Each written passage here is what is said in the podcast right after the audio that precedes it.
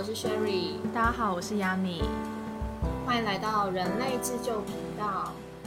今天呢，很开心邀请到我跟 Yami 的共同朋友博清来到节目玩耍。那我们今天想要来找博清聊一聊 TikTok 跟抖音的一些社交媒体的情况。好，Hello，大家好。然后我我平常有在听人类自救频道，我很喜欢这个频道，然后很很开心有机会可以上来。然后我叫博清，现在在台湾跟朋友创业做 TikTok 的相关服务，这样子。然后问一下，因为博清你现在刚开始创业嘛，你可以稍微讲一下为什么想要设立 MCN 机构嘛？然后可能可能要科普一下什么是 MCN，因为可能有一些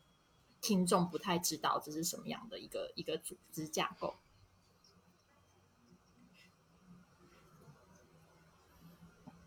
好。呃，我我觉得每个人创业可能都会有他奇怪的一个开始，因为可能这几年大家都听到创业创业这件事情，以为好像大家都是准备好来创业，但其实我觉得可能大家人生都会转弯嘛。那我觉得我的人生的转弯也是因为之前刚好有一阵子在大陆工作，我才有机会接触到抖音，接触到 M C N，接触到短影音这件事情。然后因为疫情的关系回台湾之后，就觉得哎，我回台湾干嘛？就是 就不知道自己要做什么。然后，但发现我回回台湾之后，发现哦，原来台湾人其实有蛮多人在看 TikTok。因为我以前在大陆的时候是完全不知道 TikTok 这东西，我就是开开心心的在看抖音这样子。我很喜欢看抖音。然后回台湾之后发现哦，原来有 TikTok。然后刚好以前工作的关系在台湾有认识一些朋友，就是在各行各业都有些朋友在。那才发现，TikTok 的呃发展性在台湾慢慢起来了，然后也已经有一群人正在做这件事情。那因为我自己很喜欢短音的一件事情，是因为它的传播速度是快的，而且它的效果是好的，甚至它的情绪也是好的，所以它可以帮助企业们或者说帮助受众们做很多很多事情。因为我自因为我以前工作关系比较偏商业顾问的角色，所以我以前在看抖音的时候，除了自己在耍废开心之外，我也在思考这个产品真的太可怕，就是它为什么可以让我这么的着迷，甚至是因为在大陆的时候，它可以开通很多功能，所以我也可以买东西。然后它有太多的呃应用层面在，所以我就觉得干这东西，如果回到台湾也可以这么做的话，一定会很可怕。对，所以那个时候刚好跟朋友们就在讨论，他们已经在端影这边已经有一些的成绩了，然后也希望说可以扩大的发展。因为在台湾自媒体这件事情，很多人都是从个人开始，例如说，好，今天 Yami 很红了，今天 Sherry 很红了，我们开始有业配的可能性，我们可以开始有其他的商业合作。但这个大部分比较都会是从单点的角度去切入，对，那那这样子的创作者非常多，但这样的环境也相对的竞争，但是它能够发展的面向，我觉得相对的有限，除非你未来一定要扩扩增成可能是商业的发展，例如说在台湾，你就看从阿汉也好，D 呃那叫谁阿 D 也好，然后浩浩也好，他们一开始都是从个人出发嘛，但是慢慢的变成是公司规模。对，那我们一开始就觉得说，我们不能够只做个人这件事情，而是怎么样把短影音这个东西可以做得更全面，甚至是应用在其他的平台上面。所以当时候我我对这件事情很有兴趣，然后我的 partner 们也觉得很棒，所以我们就决定哎冲一波试试看。反正大家觉得现阶段在年轻的时候要做一些疯狂的事情，或者说做自己喜欢的事情嘛，所以我们就决定开间就把这件事情往公司的面向做发展。然后，呃，什么叫做 MCN 公司？其实我觉得大致上而言，你就想象它比较像是经纪公司的概念。只是现阶段，呃，自媒体也好，网红也好，它可以发展的面向太多了，因为它不像我们传统的媒体的时代的时候，可能管道没有到太多。但现阶段，呃，每个人他都有太多的发展的机会在。所以，当我们变成是公司的角度的时候，我们就要去思考到，我可以如何协助我们家的创作者们有更多的成长的可能性，不管是成为他们的老师也好，帮他们去增加更多在自己专业上面的技能，甚至是也要成为他们的后盾。他们今天如果在商业合作上面遇到了法律的问题，遇到各式各样的问题，我们可以成为他的后端的的的支持，可以让他放心的快乐当一个创作者。然后，以及是我们也要思考。在这整个产业而言，它接下来可以往哪边去做发展？所以这这也是我们当初在思考这件事情的时候的方向，就是我们不单单只是从创作者的角度在看事情，而是这整个生态圈它可以怎么样来做应用，以及会遇到哪些问题，然后再对应到创作者，我们可以怎么样把这整个圈子带起来？大概这样子。了解，因为之前在那个大陆的时候，有跟博清也聊到，就是抖音嘛，然后他跟我说，他有在抖音上面看一些商业的案例，让我觉得很 surprise，因为他他这个人跟抖音在我的印象中是有点连不上的，但没想到他这么热衷于这件事情，甚至把它。当成是一个开公司的契机。那我想要再问一下，说，因为其实创业大家都知道，创业会有很多的辛苦嘛，当然有很多开心的地方。那你可以跟我们分享一下，你从你是一九年开始开这个公司嘛？然后呃，中间有没有遇到什么样的困难跟挑战，是你觉得可以拿出来跟我们分享的？哎，那一九年的时候，我们还在上海，我们还在上海吃饭，好吗？我是二二零年才回台湾，是一九年我们都还在上海的时候哈。但一九年我是在看抖音啦，这几年大家都空白过去了这样子。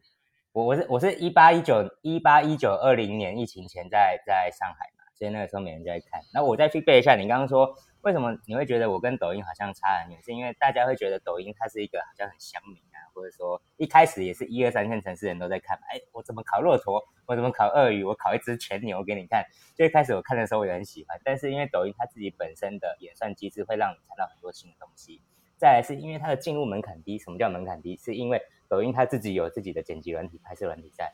所以让大家都有机会开始来做创作之后，形形色色的东西全部进来。那娱乐它只是一个让人家容易进门的一个东西，就像台湾早期 YouTube 蔡阿盖在讲干话。然后或者是说在那边讲一些靠背靠谱的东西，然后或者说 Facebook 一开始大家也是上去玩种菜，他玩游戏玩一玩之后，发现我在人人多了，他才衍生成社群软体。所以很多这种互联网产品，我自己的观点都是一开始它一定是用娱乐的角度去吸引人进来，再慢慢的做转换啊。因为因为对我来说，我最一开始在看短影这件事情，就是因为我在大陆的时候，我不我不太可能每天都在各个城市啊，但中国大陆这么大，我很好奇大到处发生什么事情。或者说年轻人们在讨论什么样的议题，所以透过短影音可以很快速的让我看到各个城市的样貌，年轻人们在讨论什么，或是呃很多很好玩的东西。但同时，慢慢的也会看到一些商业的内容。那对我来说，这是我工作本身就很有兴趣的面向，看人家怎么开餐饮业，怎么做加盟店，怎么做美发业，然后或者说资本市场在看什么游戏，每个一线城市、二线城市什么叫降维打击，大家怎么玩这游戏。我都可以在转影音的过程当中快速获取这个资讯，所以对我来说我是很喜欢这件事情。但这个是相对呃台湾目前还没有往这个方向去做发展。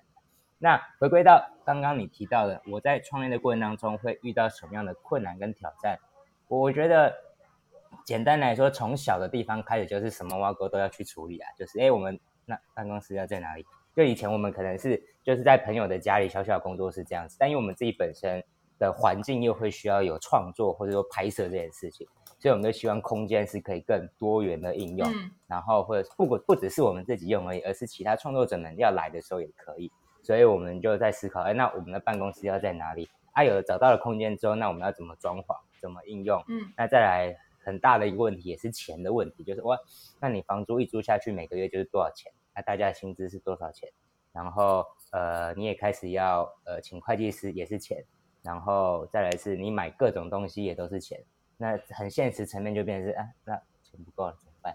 那我们都还没有赚什么钱，然后钱就不太够用，所以呃有有非常多的问题会需要去面对。那刚好如果单从资金面这个角度来看的话，是因为我我们一开始比较不像是重资本的创业公司。什么叫重资本？就是哦，我有很多的器材设备等等的，我得一开始固定成本就非常大。我们相对是还好，因为我们卖的是脑袋嘛。跟我们对于这件事情的 know how，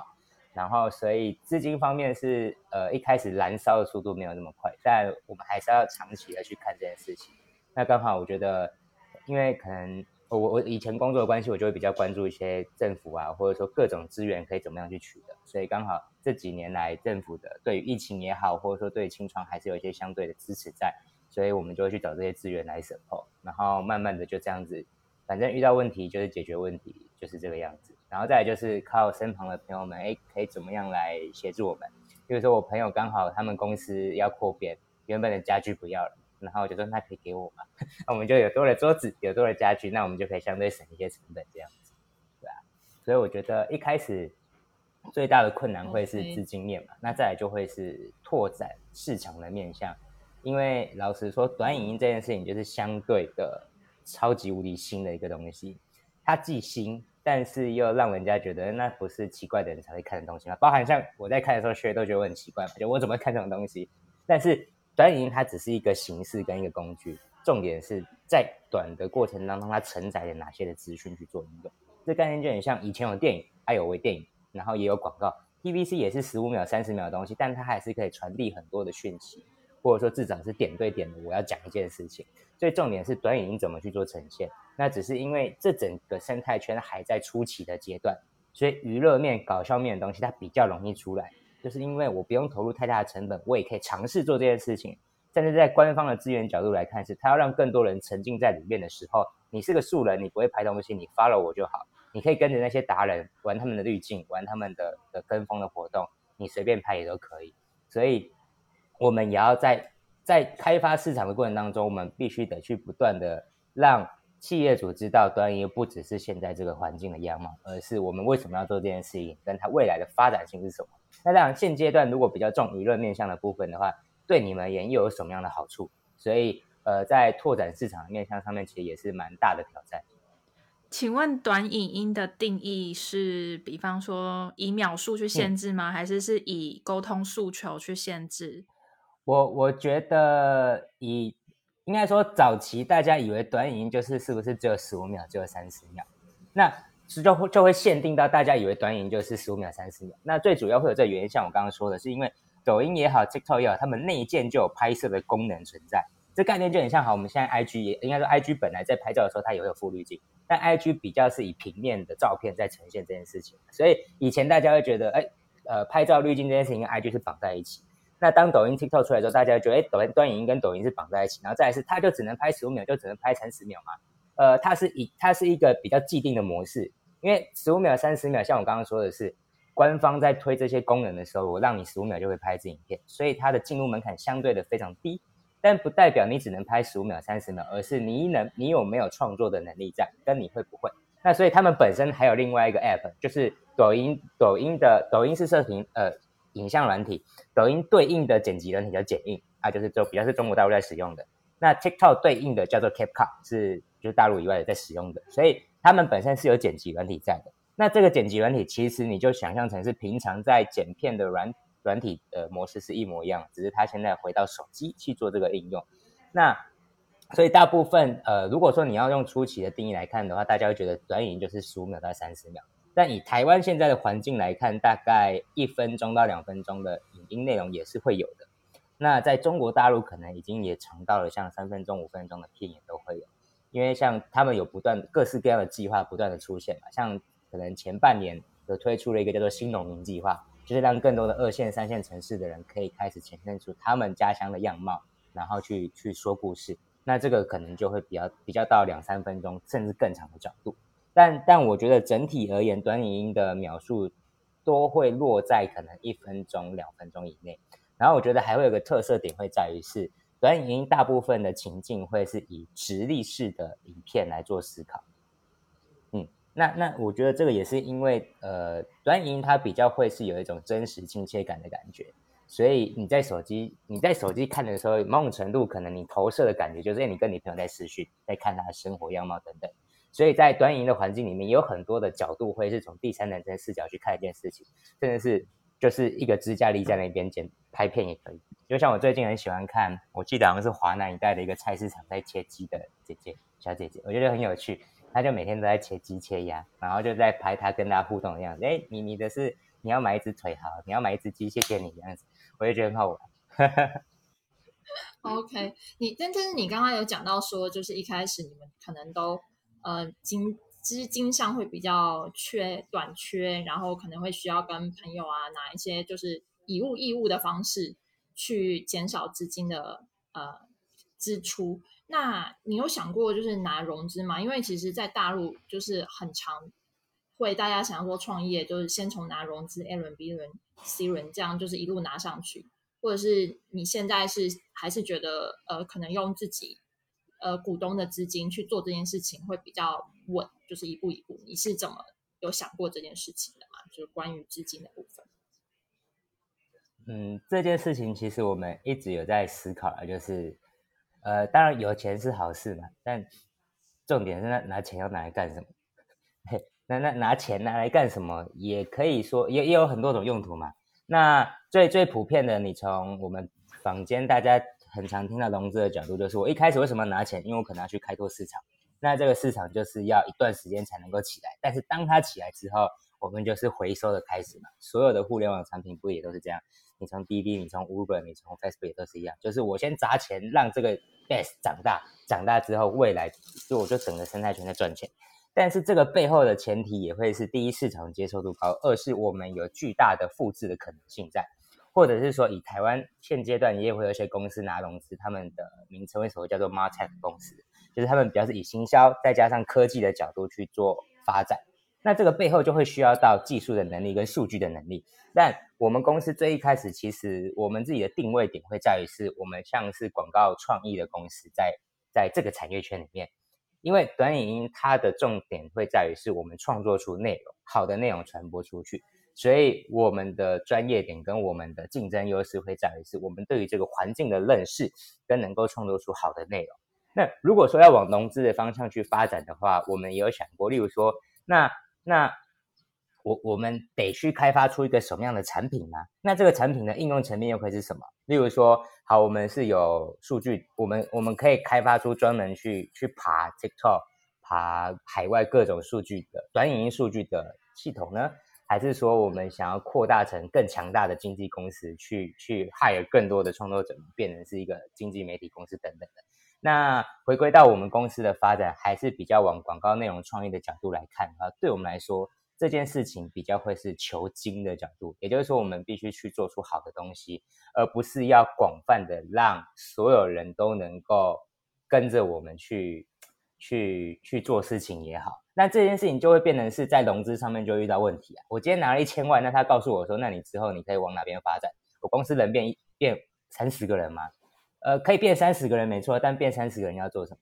那那我们现在的想法是我们公司可以到三十人没错，但是会 based on 我们现在有的商业模式，慢慢的推展上去，走到三十个人，可能我有更多的客户群，然后我们会有更多的部门是可以服务不同的产业，但不是以所谓的技术层面、tech 层面去去发展的时候，我觉得在融资就会比较难。但是因为因为因为因为因为创业的关系，所以。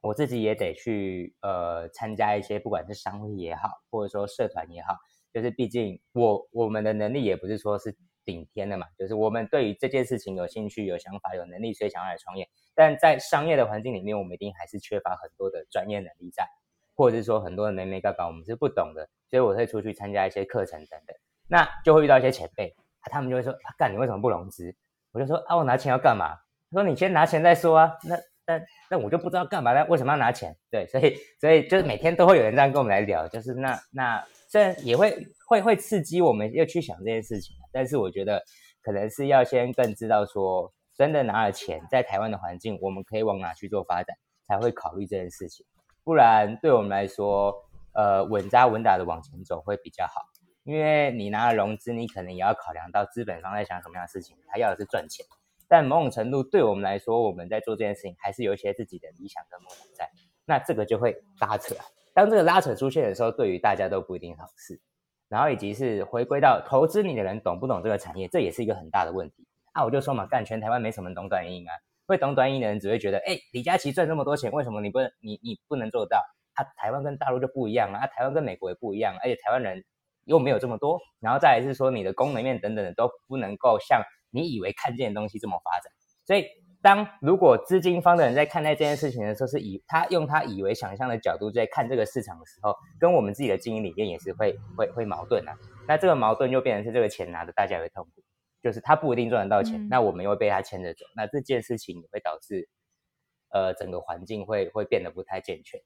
所以这也是呃我们一直有在思考，但是还没有方向跟答案的的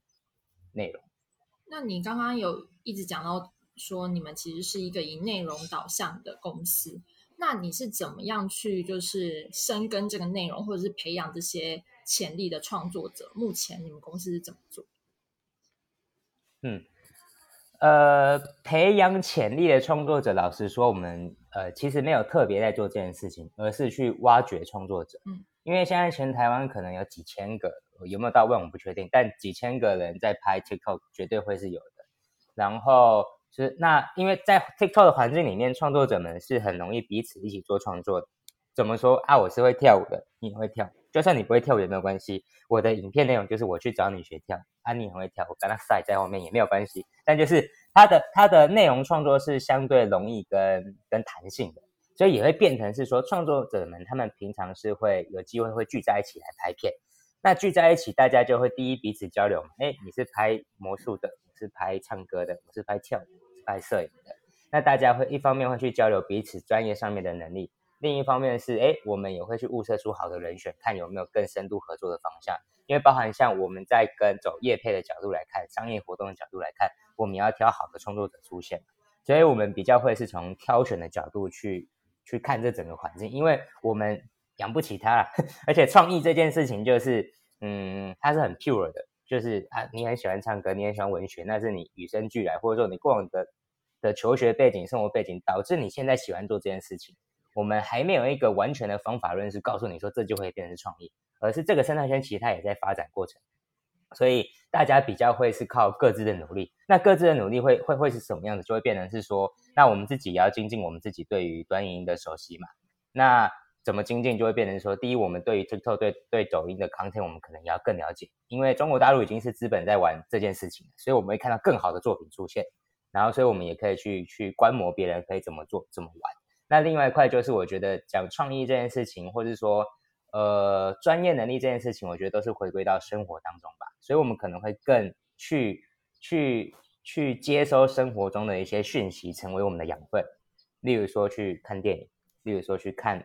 展览等等的。只是在在接收任何讯息的过程当中，我们就会更有意识的去思考，里面是不是有什么的元素是跟我们有关系的，可以去去去应用的。甚至是哎，像我们在看一些老的电影的时候，觉得这个梗很厉害，这个转折很厉害。那那有没有可能用在现在这个环境？因为在短影的环境里面，像我们家的伙伴，他就很喜欢看周星驰的电影，或者说看一些老片。但就是这这种东西，在十几年前可能也是更超屌的。那只是那是在电影层面的环境去做呈现。那这些元素有没有机会拉出来，在短影的层环境里面来作用？这就是有可能的。所以我们平常自己也会。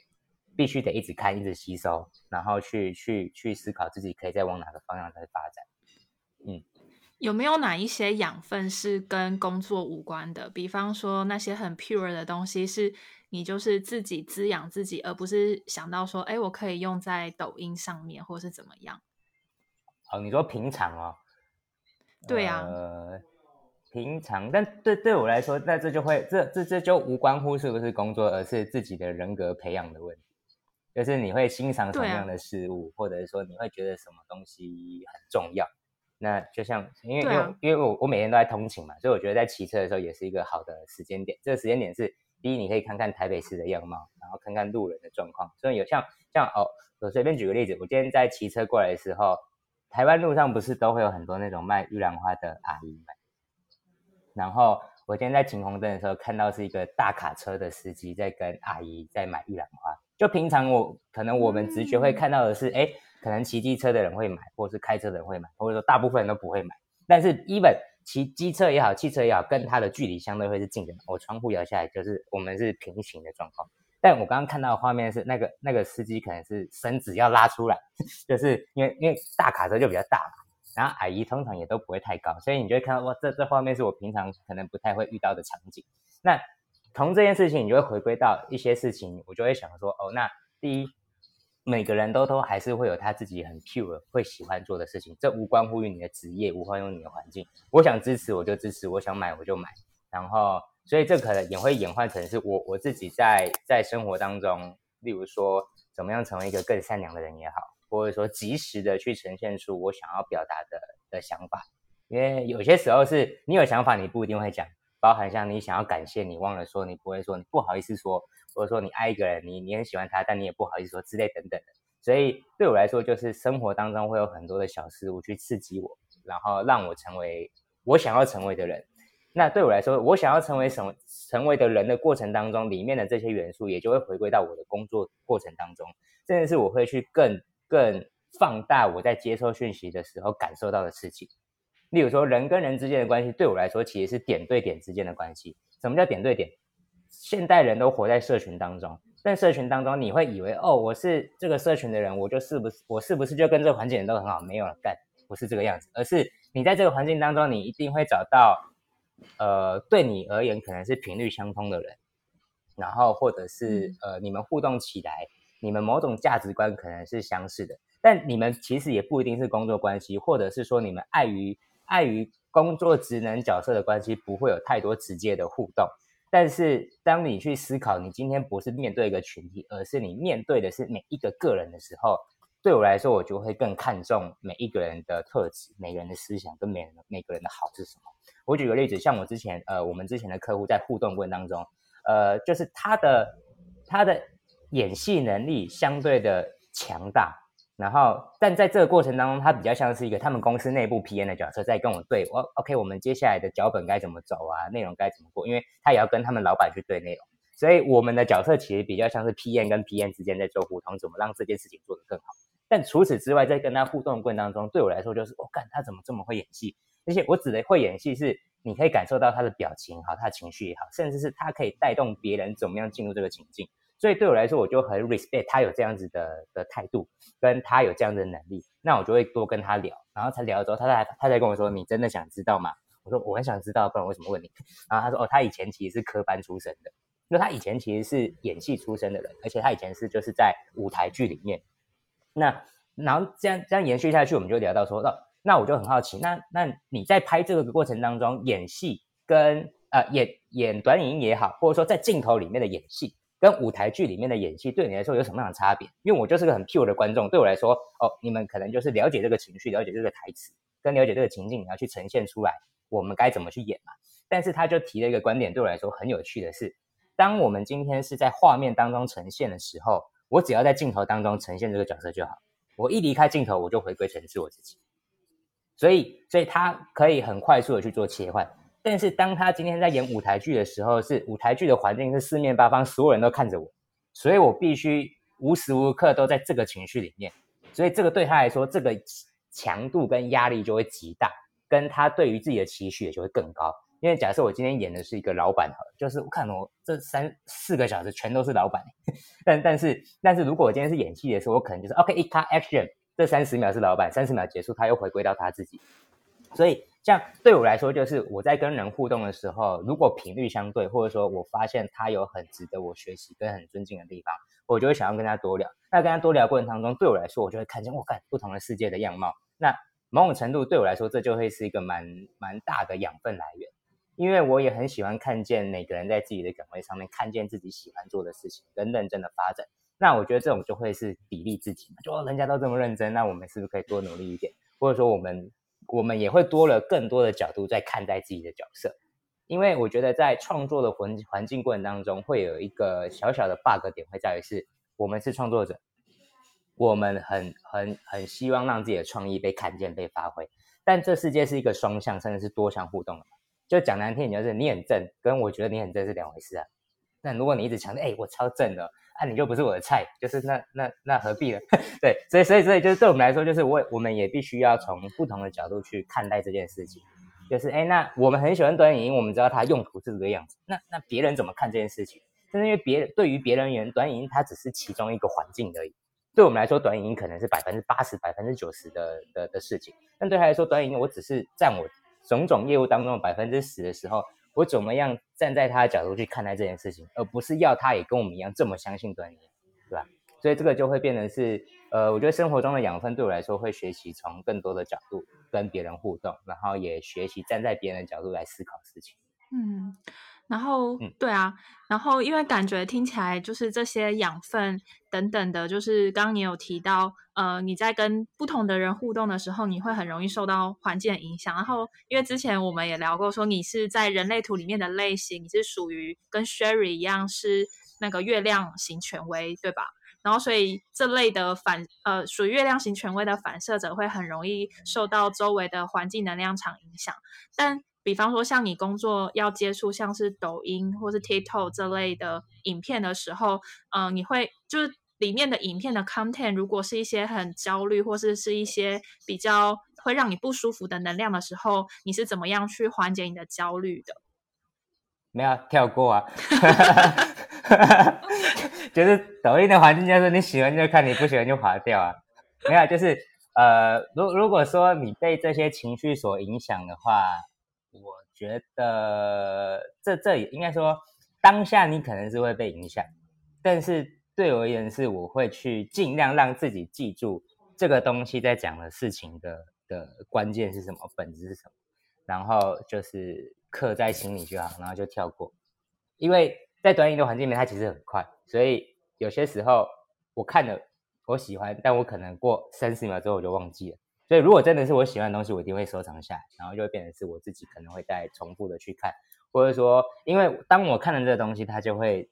不断在在推播类似的东西给到我，那就让我再反反复去做思考。但我觉得，如果单纯从短影的情境里面来看，它是不会影响到我太多啊，有时候还是会触景生情一下，或者说。因为因为大陆人有很多唱歌也是蛮好听的，而且有很多种版本，我就很喜欢。对，所以所以有时候还是会触景伤情一下。但是我觉得，呃，在在看影像、看视频的过程当中，你就划掉，就就过去，就会让它过去，对。但如果是生活当中的话，我觉得比较会是，我会尽量学着抽离自己的的角色，或者是说，呃，时间，这是一个时间段的问题。就是在你这，当你在这个时空背景之下的角色会遇到的状况，可能让你的情绪有波动，没错。但是，呃，尽量那个波动就留在那个时候就好，然后也去思考是为什么我会去思考为什么我会讨厌这件事情，或是为什么我会被他激起这样子的的的情绪。但是，呃，他有他的好跟不好，我有我的好跟不好，那我就会比较尽量的去告诉自己，一要么释怀嘛，二要么就是。我可以怎么转念看这件事情？嗯，因为你也不用想着一定要改变别人，那别人也不一定能够改变得了你。但是在大家的互动过程当中，我们尽量可以朝着彼此的目标往前进就好。对啊，如果真的不行，那就是随缘嘛？哇，我我真的觉得今天我遇到了两位，就是真的把正念应用的非常好的反反射者，就是 Sherry 跟博清。嗯，哦，这是正念的概念吗？对啊，就是我觉得你们活在当下不批判，嗯，然后有因为因为没什么好批判的，如果要批判就是干你管他小，但没必要，因为他他过他的，对啊，对，然后因为刚刚就是前面你有提到，就是呃有抖音跟 TikTok，然后想要呃稍微跟帮大家科普一下，就是 TikTok 跟抖音它的差异大概是在哪边？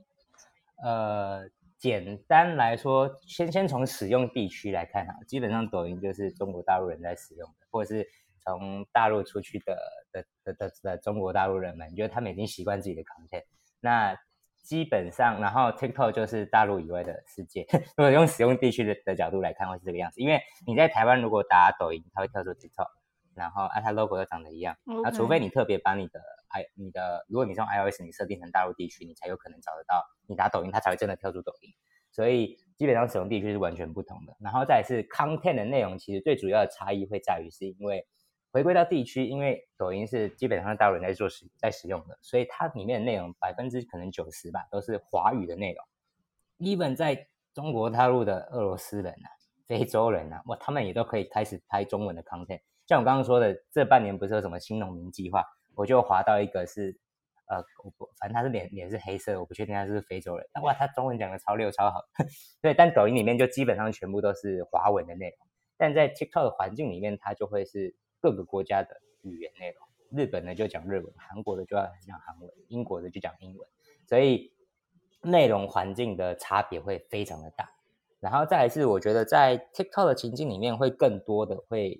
在于是。嗯，社群联动性的跟风活动，比如说大家可能一起唱一首歌，就是因因为一首歌的内容来做创作，一个舞蹈的内容来做创作，一个梗的话题来做创作，会比较这个这个这样的 content 在 TikTok 的环境里面相对还比较多一些些，但在抖音里面比较会是说，因为像我刚刚说的嘛，已经是资本进入的环境里面，变成是我今天要做我的节目，就变成是。我今天是 TVBS，TVBS 有自己的八点档，三立有自己的八点档，明视有自己的八点档。那 TikTok 呃抖音的概念比较会是往这个地方在在发展，就是更多的垂直性的内容呈现出来。但 TikTok 也是有垂直性的内容，但 TikTok 垂直的背后还比较会是从个人的角度去做垂直，而不是企业体资本的角度去去布这个局。嗯，如果简单来说，我觉得大概会是这个样子。然后再从功能面来看的话，呃，你说直播打赏这些事情都已经是基基本基本款。然后 TikTok 现阶段在印尼、马来西亚、越南、泰国，哎，泰国啊，泰国好像有。然后英国跟美国已经是可以开通电商功能。所谓电商功能，就像我们在用抖音的时候是可以直接买东西的。那 TikTok 现阶开现阶段也开始在各个国家逐步开放这件事情。而其实从现在二一年嘛。二零年，印尼跟英国就已经开通，所以接下来只会有更多国家开通这件事情。OK，了解。所以，因为因为像呃，博清，你刚刚前面有讲到，就是你们公司主要还是以在 TikTok 上面的呃创作内容为主嘛？那因为 TikTok 它里面会有一些，比方说像算法推荐啊，然后或是最佳什么观赏推荐啊这类的。所以其实像算法上面的改良，就是比方说 TikTok 上他们的更新，然后还有一些自动化排序的这些东西，是不是你们也需要常常去关注？呃，这么说好了，因为我我我们本身不是不是 ID 背景的人，或者说我们不是 Take 背景的人，所以我们也很难说，哎，看了这演算法，我知道发生什么样的事情。但是呃，我我觉得站在这个产业圈的从业者的角色来看，就是我们会尽可能知道这个产品它现在在全世界发展的样貌是什么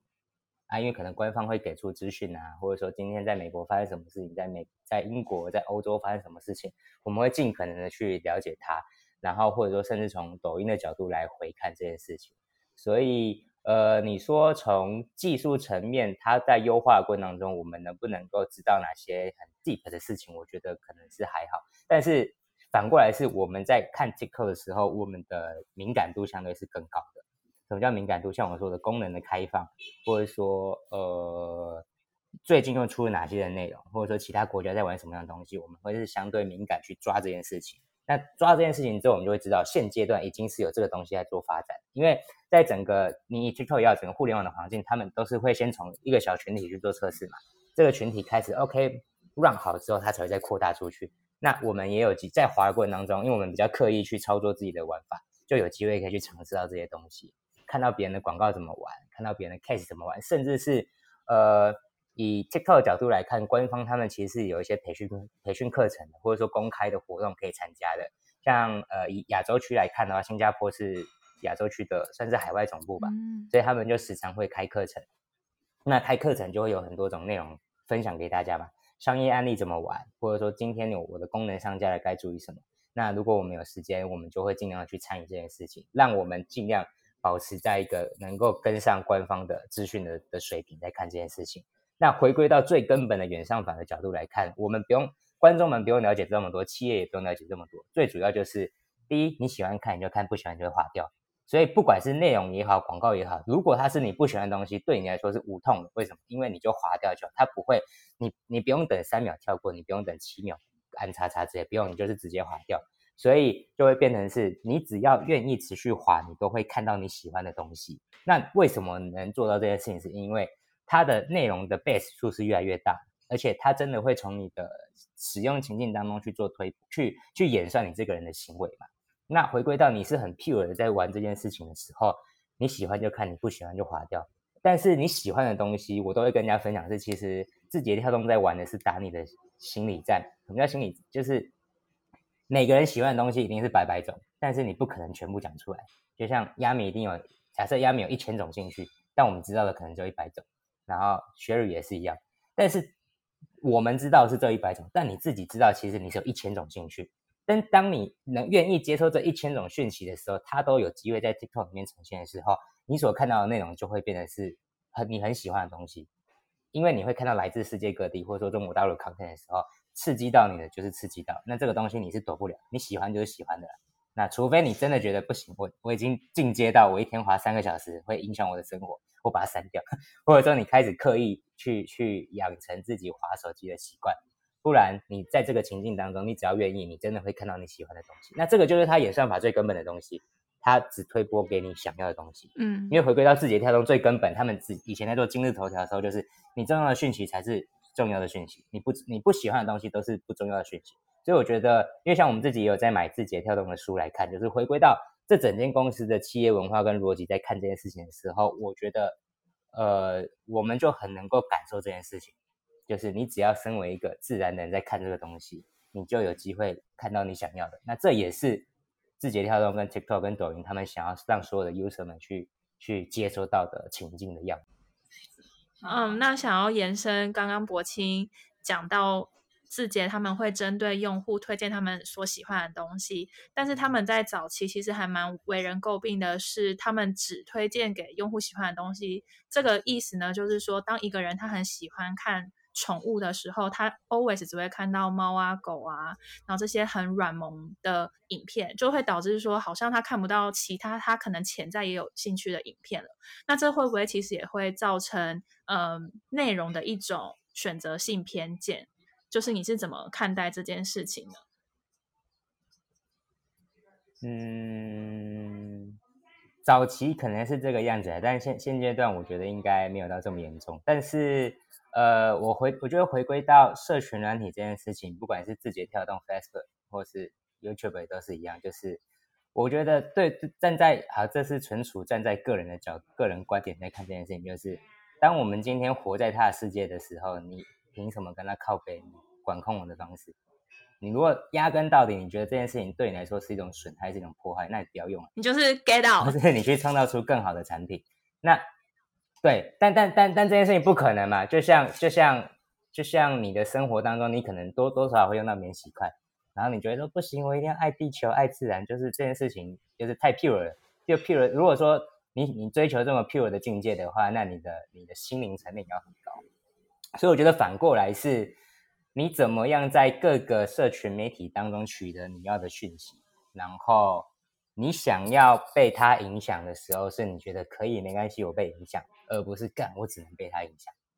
我觉得这比较会是回归到你自己怎么样在看待这件事情呢？因为我为什么会比较喜欢短影音？当然，除了它是从影像传播的角度来看，在其他社群媒体里面，大部分的。软体也都是让某部分的人看到某部分的讯息啊，或者是说我们因为自己的生活关系的种种因素，导致我们有的同温类似的同温层。那这个同温层的讯息，就是大家看的东西都会相对的相似啊。那这部也是被锁定嘛？或者说电视新闻也是一样啊，媒体也是一样，有这么多好的东西不报道，那你们为什么只报道那些东西？那那你就看。或者说，你就看现在发生什么事情就结束了。就是你为什么要被他的情绪所影响？被他影响你就输了。我的角度是这样的。OK，所以我们就是要自己要有意识的多去摄取不同类型的题材，然后让演算法可以帮我们多增广一些嗯 type 之类的，对吧？对啊。或甚至是好，你你说 TikTok 跟抖音，它是哗哗哗哗的情境去推播影片嘛？但它可以搜寻啊。就如果你真的觉得，哎，你喜欢短影音的东西，你对什么东西有兴趣，你可以去搜寻，变成你想要看的 content 啊。啊，这么说好，我们现在可能在上海相对比较辛苦一点。那你想要在家健身运动，那你要搜什么就搜啊。像啊，去年台湾有一阵子是我们也都是关在家嘛，可能两三个月的时间，然后我就会从抖音去搜寻我怎么样在家减肥，嗯，怎么在家运动。那那这个就变成是你有这个工具在，你怎么去善用它，是而不是你你我打开抖音也在滑，甚至是我去去年我朋友搬家，然后他们要装地板，然后它是那种木质的地板，那我也不会装，他也不会装，然后我们研究很久都不会，我就找抖音干，还有教学影片，然后我就看着教学影片，然后帮他们家地板装好，那这就是你怎么样去善用这个工具对，我觉得你总结的很好。你善用这个工具的时候，你也你也会突破出你自己看到的东西啊。啊，如果你真的滑的滑久了，好，你真的这么喜欢狗狗狗狗猫猫，你妈你滑一个礼拜全都是狗跟猫的时候，你会想把抖音滑删掉？嗯，对的。那你就有下一个世界可以去探索了，那也很好啊。对，所以不管是用什么嗯数位的 App，不管是抖音、YouTube 等等的，最主要的还是我们怎么样子去用，而不是完全的依靠在那个平台上面。呃，那博清就是我，我总结一下刚刚博清说的，因为确实就是你有觉知、有意识的去使用每一个产品，那你就不太会被那个产品影响。即便你被它影响，你也会有意识到你是被影响。嗯，就大家可以回去多听几次我我这个说法，因为其实所有东西，我自己的角度是中性的。就像科技，有人是说科技是不好，也有人说是好。嗯，那我的角度，我觉得是中性的，就看你怎么去用它。对啊。那最后一个问题想请教博清的，就是因为你们是在做短影音的公司嘛，那你自己判断未来三年到五年，TikTok 会是一个什么样的发展情况？如果可以的话，你可以顺便聊一下你们公司有没有什么未来的愿景，这样。嗯。呃，我想再聚焦一下，你你觉你想问的是 TikTok 在台湾的发展，还是 TikTok 在全世界的发展？因为我觉得方向会不太一样。嗯，不太一样，是不是？会会有一些。我觉得你讲全世界好了。全世界来看的话，一个比较 general 的。好，我觉得比较 general 是 TikTok 的发展绝对会越来越商业化。那只是这个商业化的方向在中国大陆可能不太一样，因为现在中国大陆有很多资本在玩抖音的内容嘛，所以它 content 会变得更好。但我觉得在 TikTok 情境里面比较会是，呃，社群性会再大一点，因为 TikTok 最一开始其实它是从美国开始的的的 app，然后后来被中国大陆买回去。那因为它一开始对标就是全世界的的 social media 嘛，所以它比较是往青少年文化、互动文化这件事情在看待的时候。那它的商业发展，我觉得会从这边再衍生出去，是成为有更多共鸣点的玩法。应该说，我觉得我我指的玩法是指内容走向。就例如说，接下来一定会有更多有趣的 campaign 出现。那这个 campaign 的背后，就会是人们怎么一起去 follow on 这件事情。就简单来说，像现阶段这这两个礼拜，可能台湾很疯九天玄女嘛。封到艺人啊，很多的店面啊，也都跟着在 对对，他要他他要降落要降落。但你看这种降落的方式，就变成是大家会在各个地方去 follow out 这件事情。那这是台湾的情境。但是我如果回到端音的环境是，那我各大媒体、各大品牌怎么样透过影像去一起去传播串联这件事情？我觉得这会是呃未来的发展性会是这样子。那至于会不会有更多 high quality 的东西出现，我觉得这个就这就难讲，因为。TikTok 它是可以扩散到全世界的，扩散到全世界的状况之下，它就遇到几个问题：是文化的差异跟跟知识的差异。就台湾人听不懂日文，日本人听不懂英文，韩国人听不懂法文之类的，一定会有绝大部分一般人是无法接受到这些讯息。当然，他在系统端还是会去去弥补弥补这件事情。比如说，我们现在在看美国的一些 TikTok content，它是会自动上字幕的，会翻译呃。呃，会不会做到翻译还不确定。但现阶段是他讲英文的，他会上英文字幕，就是我们至少可以通过文字相对的去弥补我对于这个知识文化的落差，来来接受这个讯息。所以在内容层面，我觉得我我自己是蛮期待会有更多的发展。而且因为 TikTok 它回归到全世界是有很多个人的个人创作者在玩这件事情。那美国的创作者、日本创作者、各式各世界各地的创意其实也都很有趣。所以我也很喜欢透过 TikTok 再看一些海外的东西，看看这些美国人怎么玩内容。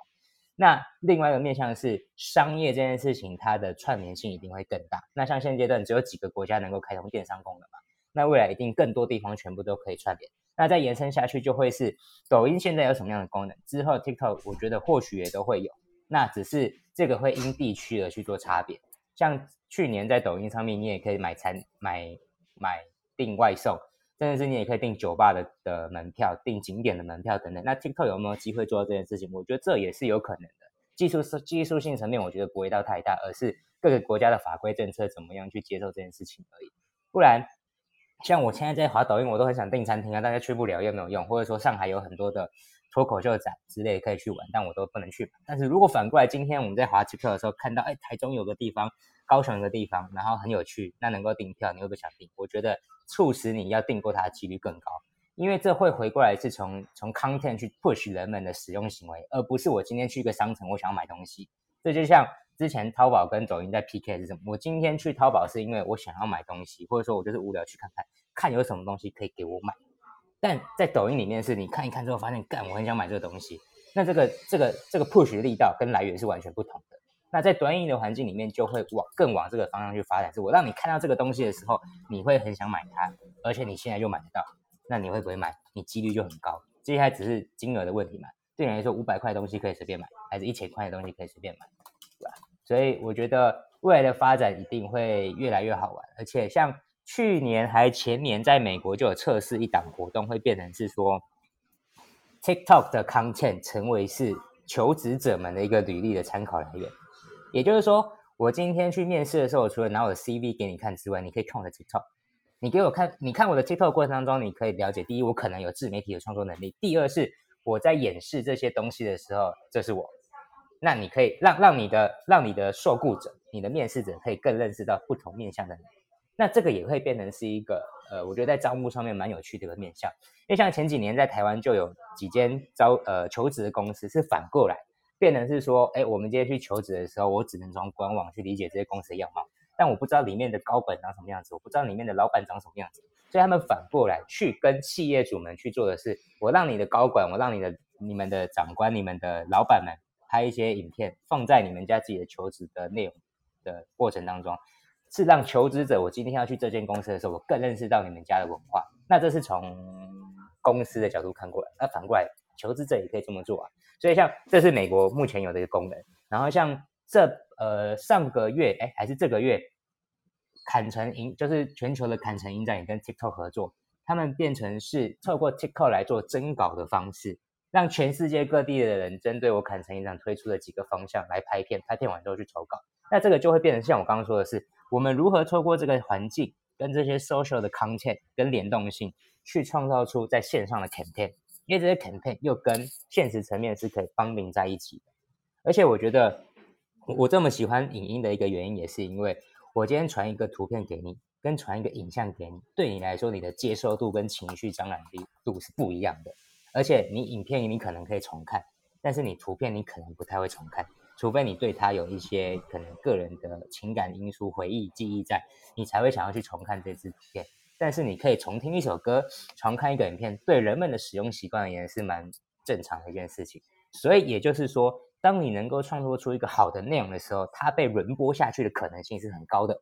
我不太可能把一个梗图一直传下去，但我可以把一个好的短影音、把一个好的广告一直传下去。那这就像广告裁判在做的事情也是这样嘛？我让这些好的影片可以被人家看见。如果我今天告诉你是我今天看，我今天广告裁判讲的是一篇好的图文，我觉得他那个 push 力道就有点会会稍微弱了一点点。但如果今天讲的是一一则影音、一则故事，动态的，它的张力、它它的渲染力会很大。那这个渲染力，它就可以跳脱到这个载体在看事情。前提在这个载体的扩展性就够大，影响力就够大。只是它可以应用在更多的层面，让人家可以传播出去。那再对应到其他的呃短影音软体的时候，它就有更多的使用情境。我也可以传在 Line 里面啊，像是 Line 也有自己的 Line 文在做应用，它也是一个短音的情境。YouTube 有 YouTube Short，然后。I G 在美国也有推 Reels 等等，各大媒体都在推短影这件事情的时候，当我们有能力做这件事情，对于企业主的延展性就会更大。好，然后在我们 close 之前，我想要就是在想问博庆，就是嗯，如果你之后有机会回来上海的话，你会想去哪个地方看一看？那个地方有对你就是有什么特别的意义的地方吗？我觉得我会想要再回，有有很多地方啊。但是我可能第一个想到的会是在普陀区的环球港。为什么？哎，亚米有去过？不不不，薛薛瑞有去过吗？我对普陀，哎，我对普陀区超不爽的。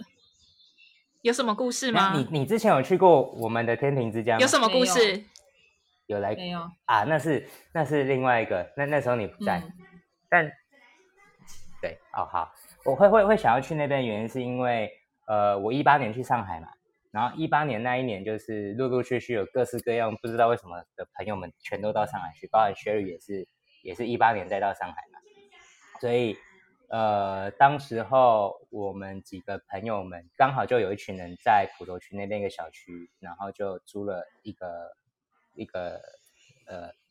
三四居，反正就是租了租了一个空间呐，就是大家住在那边。然后，因为我们大家来自不同的地方，或者说。像我自己平常在金山嘛，就是我跟 Sherry 吃午餐，我早餐就要出门的那种。对，所以所以我们以前 以前周末大家都会聚在一起，或者说像我之前可能应酬完，就是我不想要回金山，我就会住在那边，所以那边会是我们呃几个朋友的一个小聚落。而且我我觉得，当然出门出门在外靠朋友是很重要的一件事情，但是我觉得对我来说，这个朋友是从哪里来，而且我们的。过往的互动程度在哪？对我来说，这也是很重要的一件事情。那因为我以前在台湾工作的关系，就也是认识的蛮多，我觉得是志同道合的朋友。那刚好